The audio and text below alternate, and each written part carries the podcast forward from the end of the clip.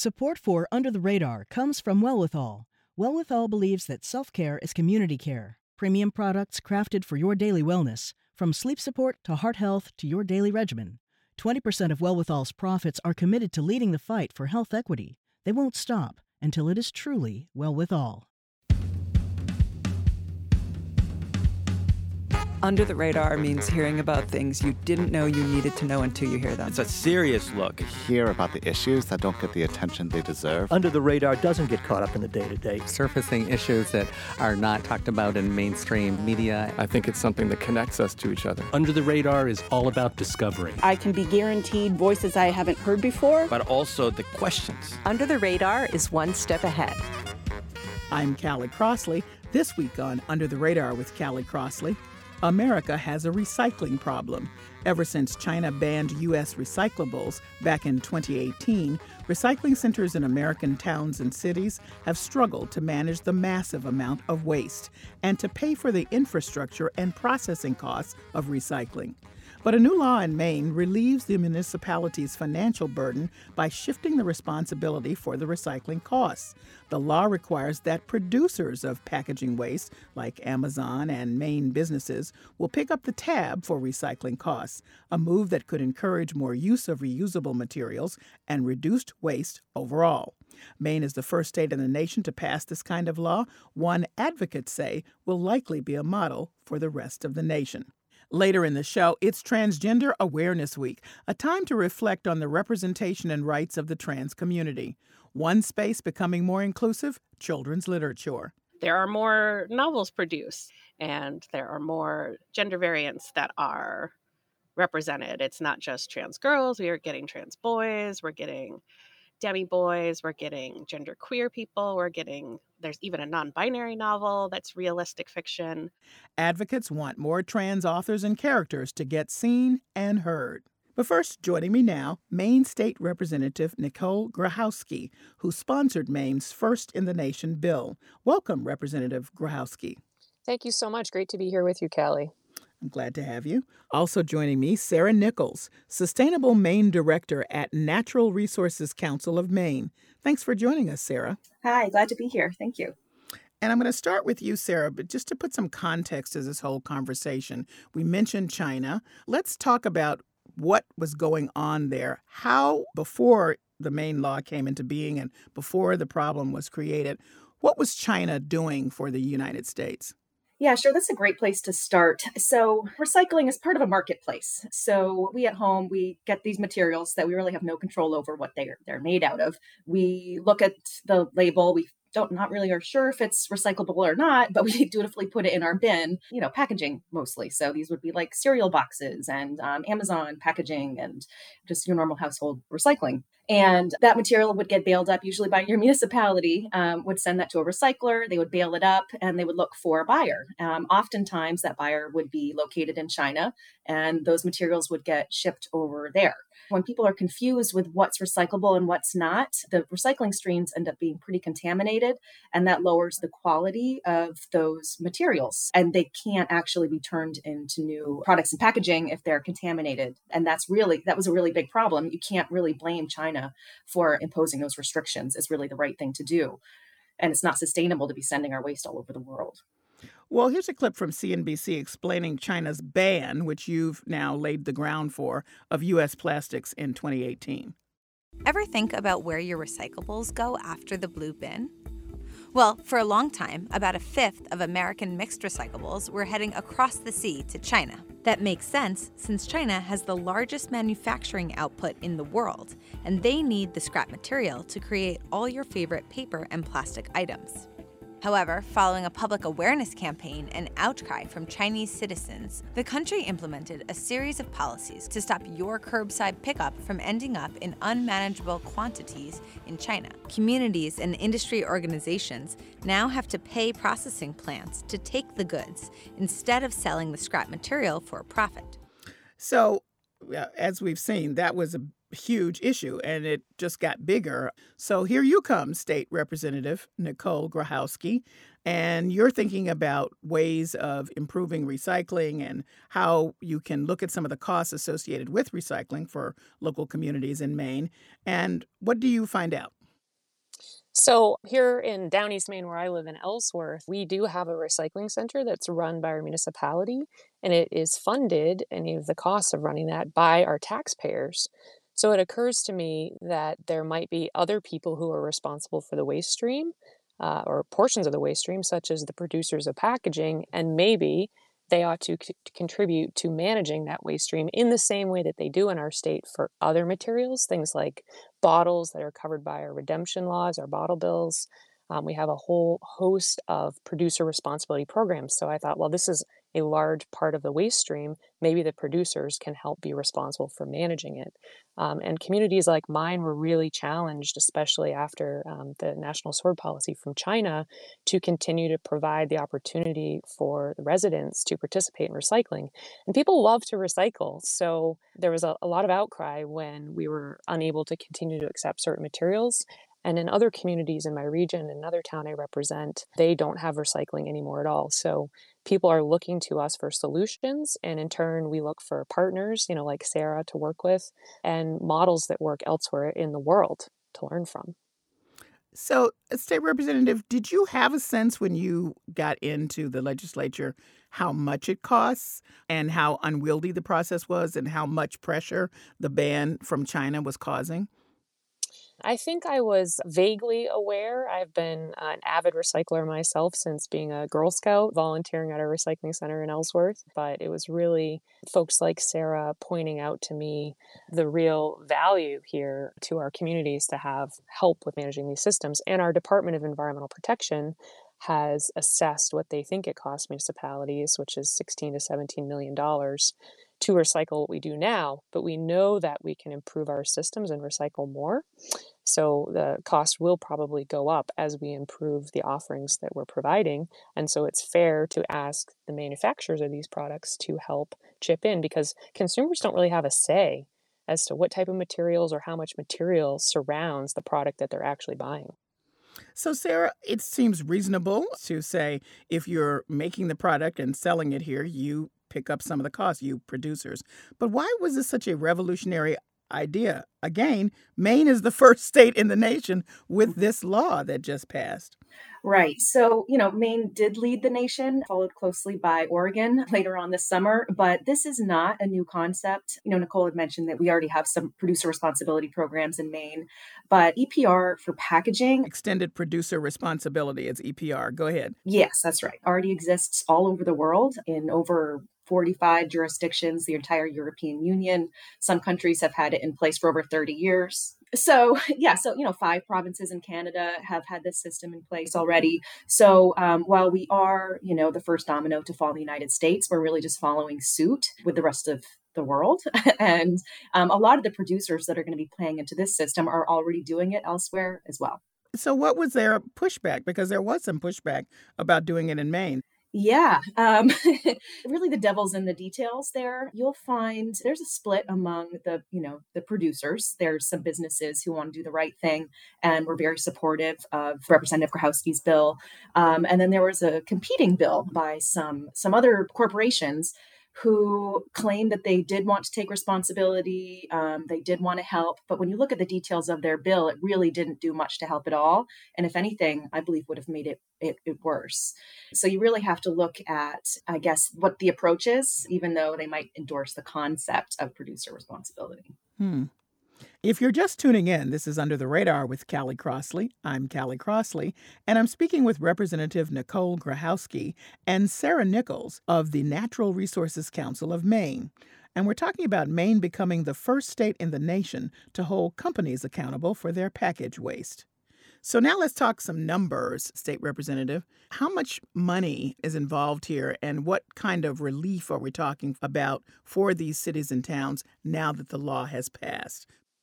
Sure. So it will take a little bit of time for this to go into full effect because our Department of Environmental Protection has to engage in specific rulemaking in order to determine, you know, what materials are actually really recyclable. Um, I think there's sometimes confusion between collection, which is what happens by the municipalities, and recycling, sort of how I separate it. Recycling is when the product actually becomes a new product. So we're really good at, or we're trying to be good at collection and that's where the um, increase in funds coming from the, the producers will really help because in Maine, we have a lot of really rural areas and it can be hard to have enough materials and to get those materials to market.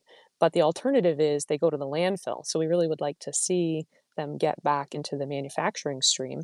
So these municipalities need help. So it will be a couple years before these payments start going to towns, but I can tell you that municipal leaders are really excited to know that help is on the way, that they can make the case to their cons- their constituents that it is worth spending a little bit of taxpayer money uh, as a stopgap in order to keep programs going until help can come and, and can improve the systems, right? Because it can be very confusing if you're moving between towns to know what is recyclable in this community. And so we hope that by building up a system that works for all the Maine communities, Maine people, wherever they live or wherever, wherever they move to, or new people coming to the state can have consistent recycling opportunities available for them. So, in terms of dollars and cents, uh, like I mentioned, we know right now to do a mediocre job at, at collecting materials, we are spending 16 to 17 million dollars. Um, hopefully, as markets stabilize, there will be um, increased revenue from collecting those materials. We're seeing that already right now with boxboard. Um, it was costing my city money to recycle it, and now they could make a lot of money if they would recycle it. So there's a lot of opportunity here too, as well. And the one thing I would add about that is that we are seeing a lot of corporations looking for recycled material to make their packaging because they are making public commitments that by certain dates they will have certain percent of recycled materials in their packaging. So that is going to drive demand and we want to make sure that we meet that with supply. And sarah isn't it true I, maybe I'm I'm taking this personally because I look for products that say this is a recyclable whatever fork, napkin, you know, and my feeling is why not get that product instead of starting fresh and and causing more waste. Yeah, no, that, I'm really glad you bring that up. Um, I think that's actually probably what a lot of these producers are scared of because when we pass laws like this and undergo you know rulemaking to say all right this is recyclable and this actually isn't and we start um, creating more rules and incentives around um, accurate labeling some of these packages won't be able to say i'm recyclable on it if it's not actually recyclable and then people like you won't want to buy it mm. because of that so to me that's where the rub is with a lot of these opposing corporations but it would also seem to me then then you just work toward having materials that are recyclable. Um, I know that's yeah. easier said than done. Somebody somebody owning a company is listening to me now saying, "What? It's not that easy." But but I'm saying, yeah. I mean, it, that's the point. yeah. yeah. Right. If there's, but what, but my point is that this seems to me that by knowing exactly, because there's a lot of confusion around this, what is and what isn't, you actually encourage more recycling because people don't feel duped in a way or frustrated that it's not actually recyclable. Am I re- misread or reading too much into it, Sarah? Right. No, I think through policies like this, we're going to get a much more accurate picture, much better data, I guess, on what's actually recyclable, um, where it goes, how much was collected versus how much is recycled. And I think that that'll really help to boost consumer confidence in recycling. I think right now there's a lot of people concerned that the stuff getting picked up at their curb isn't actually getting recycled and they're feeling you know guilty and frustrated and you know it's really not their fault we really need to set up the system in a way that what people are getting is recyclable. Their town can afford to have a bin for you to put it in, and there's accurate labeling on there. I'd like to make it so people didn't really have to worry about this at all, frankly. But right now it's just too confusing. So, just to give people a sense of, you know, this is, we're talking about Maine specifically, and you've mentioned Oregon as a place that has also passed a similar kind of bill. But again, both of these laws are in response to the crisis. Here's a clip from NPR about America's recycling crisis in general, so people have a better sense of what we're talking about nationally. This is James Williams. This is James Williams' stockpile of 25,000 pounds of his county's recycling. See, what's missing here is the part where the recycling actually gets recycled. Normally, James would sell all this to a processor who handles that. But something is happening to America's recycling system. It's in a bit of a crisis. We actually had to give away hundreds of tons of paper because there was no market for it. This is Craig Hampel. He runs a recycling center in Burbank, California. You might be able to get 20 or 22 tons on a truck, but it may cost you a few hundred dollars just to move it across the Los Angeles basin. I just wanted to give people a sense of just how large this problem is. And it's not just in some states, it's everywhere. And so this is a very important conversation about this move to really get producers to think about responsibility in terms of packaging. Nicole. Yeah, I think it's really exciting to be leading the way in the US, but we do want other states to follow. It's um, I would love to see Massachusetts get on board. I know there's folks working on that there. Um, we hear a lot from California and New York because you know the more states that are participating, the larger section of the whole economy is participating. We can really start to see a change, I think. And that clip that you just played really highlights to me how much we we're really relying other people to take care of the problem for us instead of solving the problem right here in the United States. And I think we have a lot of uh, brilliant, dedicated people. We are always innovating here, and I and I really hope that we can continue to be on the leading edge of learning how to deal with materials and reuse them and create a more circular economy. Well, you're right about Massachusetts. There are several bills that have been proposed in the past, introduced rather, failed to get a floor vote. There are some others that are sort of in process under consideration but they're caught up in the in the system at this point. I have a note here that says uh, 2021 could be the year for packaging extended producer responsibility. There's nearly a dozen state bills in massachusetts in play at the moment. So it is being discussed and considered and given some serious thought. We'll see if it gets actually to fruition as has happened in maine. Now here's what I'd like both of you to talk about because I really didn't think about the bottle bill that was passed here in Massachusetts in 1982, and you have a bottle bill in Maine as well, uh, probably passed around the same time, as being another example of extended producer responsibility. But that is a case of that. It's just, is it, would you consider that a smaller scale? It's pretty big. I think people really get the bottle bill and what's happening there. I'll start with you, Nicole. Thanks. Yeah. So the bottle bill is definitely a case of extended producer responsibility, and it is um, packaging. It's just limited to you know packaging of liquids, if you will. But the bottle bill has been extremely successful because that is one of the recycling collection streams that we have that is really pure. Sarah was talking about impurities earlier.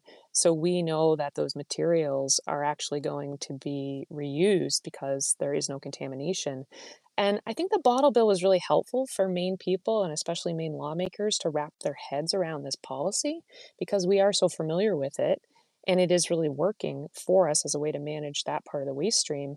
And we also know that we don't really pay more for, you know, soda or beer, let's say, in Maine than we do in a neighboring state of New Hampshire, which doesn't have a bottle bill. So I think people are able to understand that this isn't something that is going to create a significant cost increase for consumers because we have this real lived data and experience about similar programs. So, Sarah, between now and 2027, which is when the towns will will actually get the first of this return of money from the producers, if not perhaps a little bit earlier, what can happen uh, in terms of getting a public understanding about clarity around what is recyclable and not? I know you've said that it just drives you crazy that there's a lot of promotion of recycling sort of writ large, but not enough discussion about what that looks like. You know, that's a really good question. Um, this program really can't get up and going um, soon enough. You know, right now it's it's nobody's job to know what towns are recycling what, and it's really hard to do statewide education when certain towns do certain things. You know, I have people call me all the time, being like, "Oh, is this yogurt container recyclable?" And I have to ask them what town they live in and go to their website and take a look. So yeah, the the education is really difficult. Uh, you know, I'd like to see some more uh, uh, sister laws passed in addition to this extended producer responsibility um, to really help uh, bolster it. We can look to California just passed a suite of really, really amazing laws around recycling. And one of them is truth in labeling. So that, say, our, our law in Maine will incentivize more accurate labeling, but the one in California will say you actually have to have an accurate label if you want to sell your your, your packages here. Mm-hmm. Um, that would certainly help. But until we get a more standardized recycling system throughout the state, where it's a little bit more uniform, that's it's still going to be difficult. So what we're doing is just still asking municipalities to hang on tight. We're you know as an advocacy organization still willing to help and just um, want to keep everybody involved along the way. What would you like people to know? I see in my notes here that you say America Recycles Day makes you crazy. Um, oh. what what would you like people to really understand? You know, to get some clarity around this, because you know, actually, overall, I think consumers. It's amazing to me that most consumers understand the concept of recycling and are trying to do it in some way. It's kind of become just a natural thing that everybody does. But there's these fine details that I, I am, for one, really did not know until recently. Right. So, yeah, America Recycles Day does drive me nuts because it's it's a day where uh, big corporations, big consumer brands companies get together and keep the focus on individual actions and ask households and people to do better and recycle more. And the reason why that drives me nuts is because people would love to do better and recycle more. They want to do the right thing, but the packages that they're getting are not recyclable or have inaccurate labels on them, and that's not their fault. Or their town doesn't have a bin to put it in because they can't afford it, and that's also not their fault. So people are feeling really discouraged and guilty and frustrated. And that's on purpose, is to keep the focus on individuals and off of the creators of the problem. So I'd really like to flip that on its head. And that's what part of the reason why I really love the significance of this policy, that it's an endorsement of, of whose responsibility it really is. And State Representative Nicole Grohoski, even if every consumer sort of got it right, that's really not enough at this point to turn the tide. That's why we have to have producer involvement. Oh, absolutely. Yeah. As Sarah was mentioning, you know, and get it right, you know, to the extent that they can based on the system um, that is in place where they live is is that's a big part of the problem. But also, um, we really need the producers of packaging to make less packaging, to make more easily recycled packaging, to be using recycled content, and to make sure there aren't toxics in the packaging. So I'm really excited that this new law has a whole section where there's a fee structure so that if you're um, really doing the best thing for our uh, community our environment, you're paying less to put that packaging into our market here in Maine. So, you know, there are other aspects to it as well that uh, we can really see a benefit from policy like this. And it's it's it's a case of you know if each of one of us gets it right it really only works if we're able to exist in a system that is also getting it right. And to that end you've also made some considerations for small producers I, I, should say and we should all say here that this is really focused on those very large producers. But on the smaller ones you have some considerations for them made in the bill. How does that work yeah, so some of our small producers are completely exempted from this because we know they are not at all causing the problem or they you know be a drop in the ocean of plastics and other materials that we're struggling to manage. So they're just exempted and then um, some sort of medium-sized producers have a fixed amount that they can pay so they have certainty every year and they can just budget that into their overall operations and we even have some exemptions that are tailored to um, specific uh, industries, heritage industries in Maine, such as uh, that you might notice in the language. If you look closely, there is a small carve out for frozen blueberries. oh, wow. Okay. Our, our, blueberry manufacturers are um, always right on the edge, and we know that frozen blueberry packaging is not causing the majority of uh, the waste stream in Maine. So we were trying to be very thoughtful about the impact on um, small Maine businesses and, and community members. So now that the bill has passed in Maine, those major producers who were signing up for that other legislation that might have given them more wiggle room, are they on board or are you still doing some struggling around, hey, this is the reality now and you're gonna have to you're gonna have to toe the line? Um, I'll start with you, Sarah.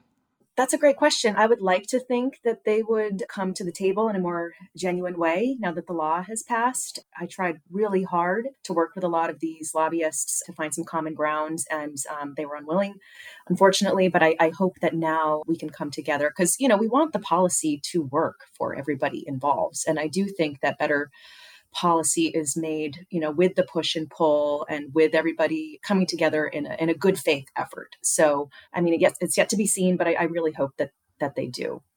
What about you, State Representative Nicole Grohoski? What have you seen? Well, um, I'm definitely still engaged uh, on this policy and on this new law, but it is now, in a lot of ways, in the hands of the Department of Environmental Protection to make the rules, and that process hasn't really started yet. So I can't say how it will turn out, but I agree with Sarah. I really hope that people will come with a good faith effort to try to make the best, uh, get the details worked out in the best way possible for everyone participating. But mostly I'm hearing just really excited messages from people all over the country, in addition to people in Maine, saying, like, I can't believe we did it.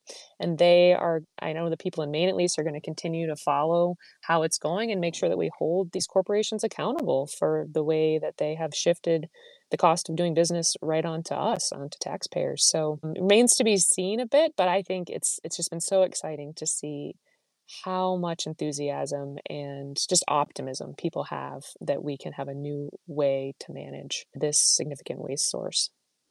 Is there something in the Oregon bill which passed after the Maine bill that you would have loved to have in the Maine bill, a state representative? That's a great question. I have mm-hmm. to say, I think our Maine bill is so fantastic. I just I, I can't even think of of what they would have put into the Oregon bill that I wish we had.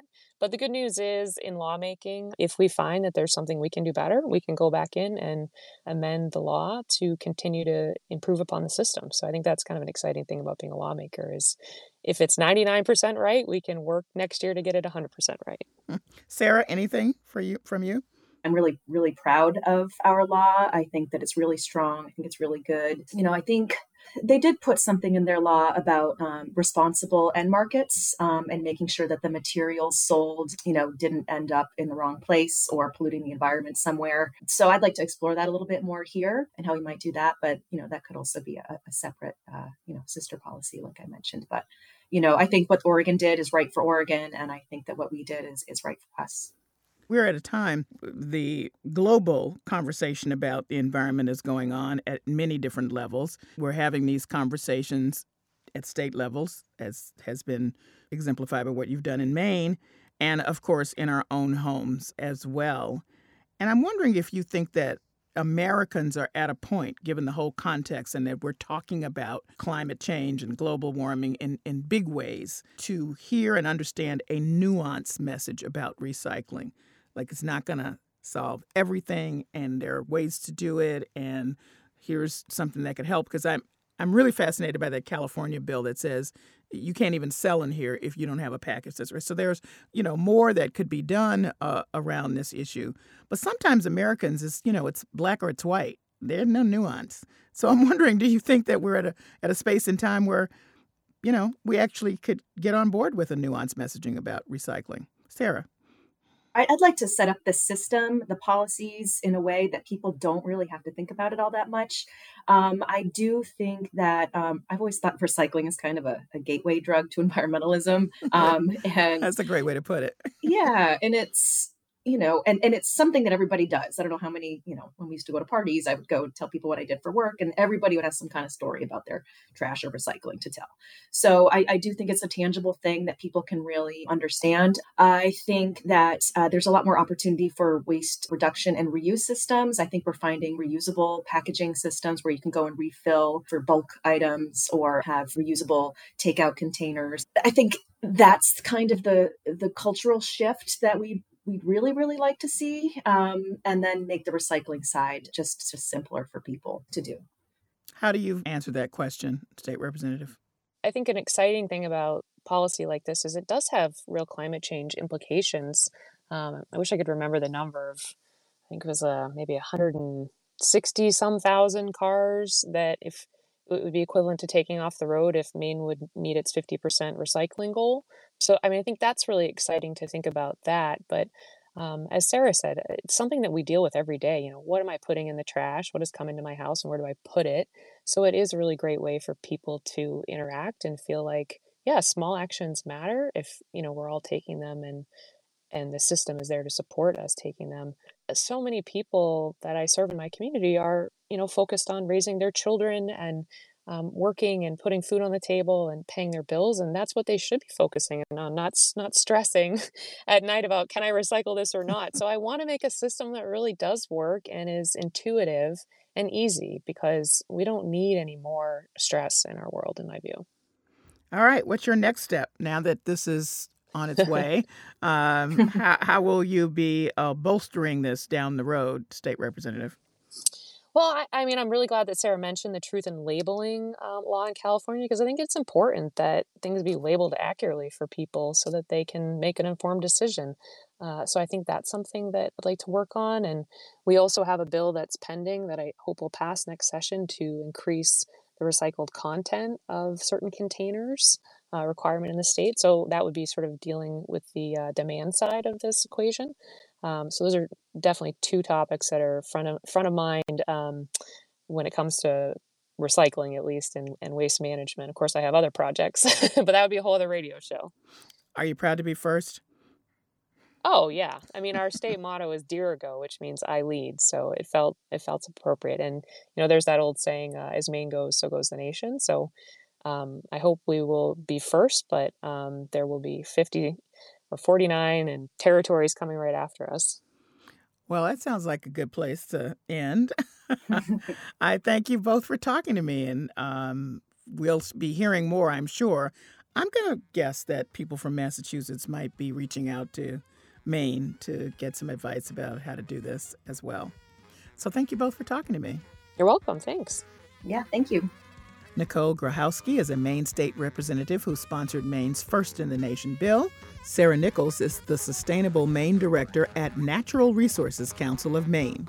Coming up, these days the transgender community has been at the center of hot public debates about bathrooms, youth sports, and transitioning, particularly vulnerable trans kids and their parents.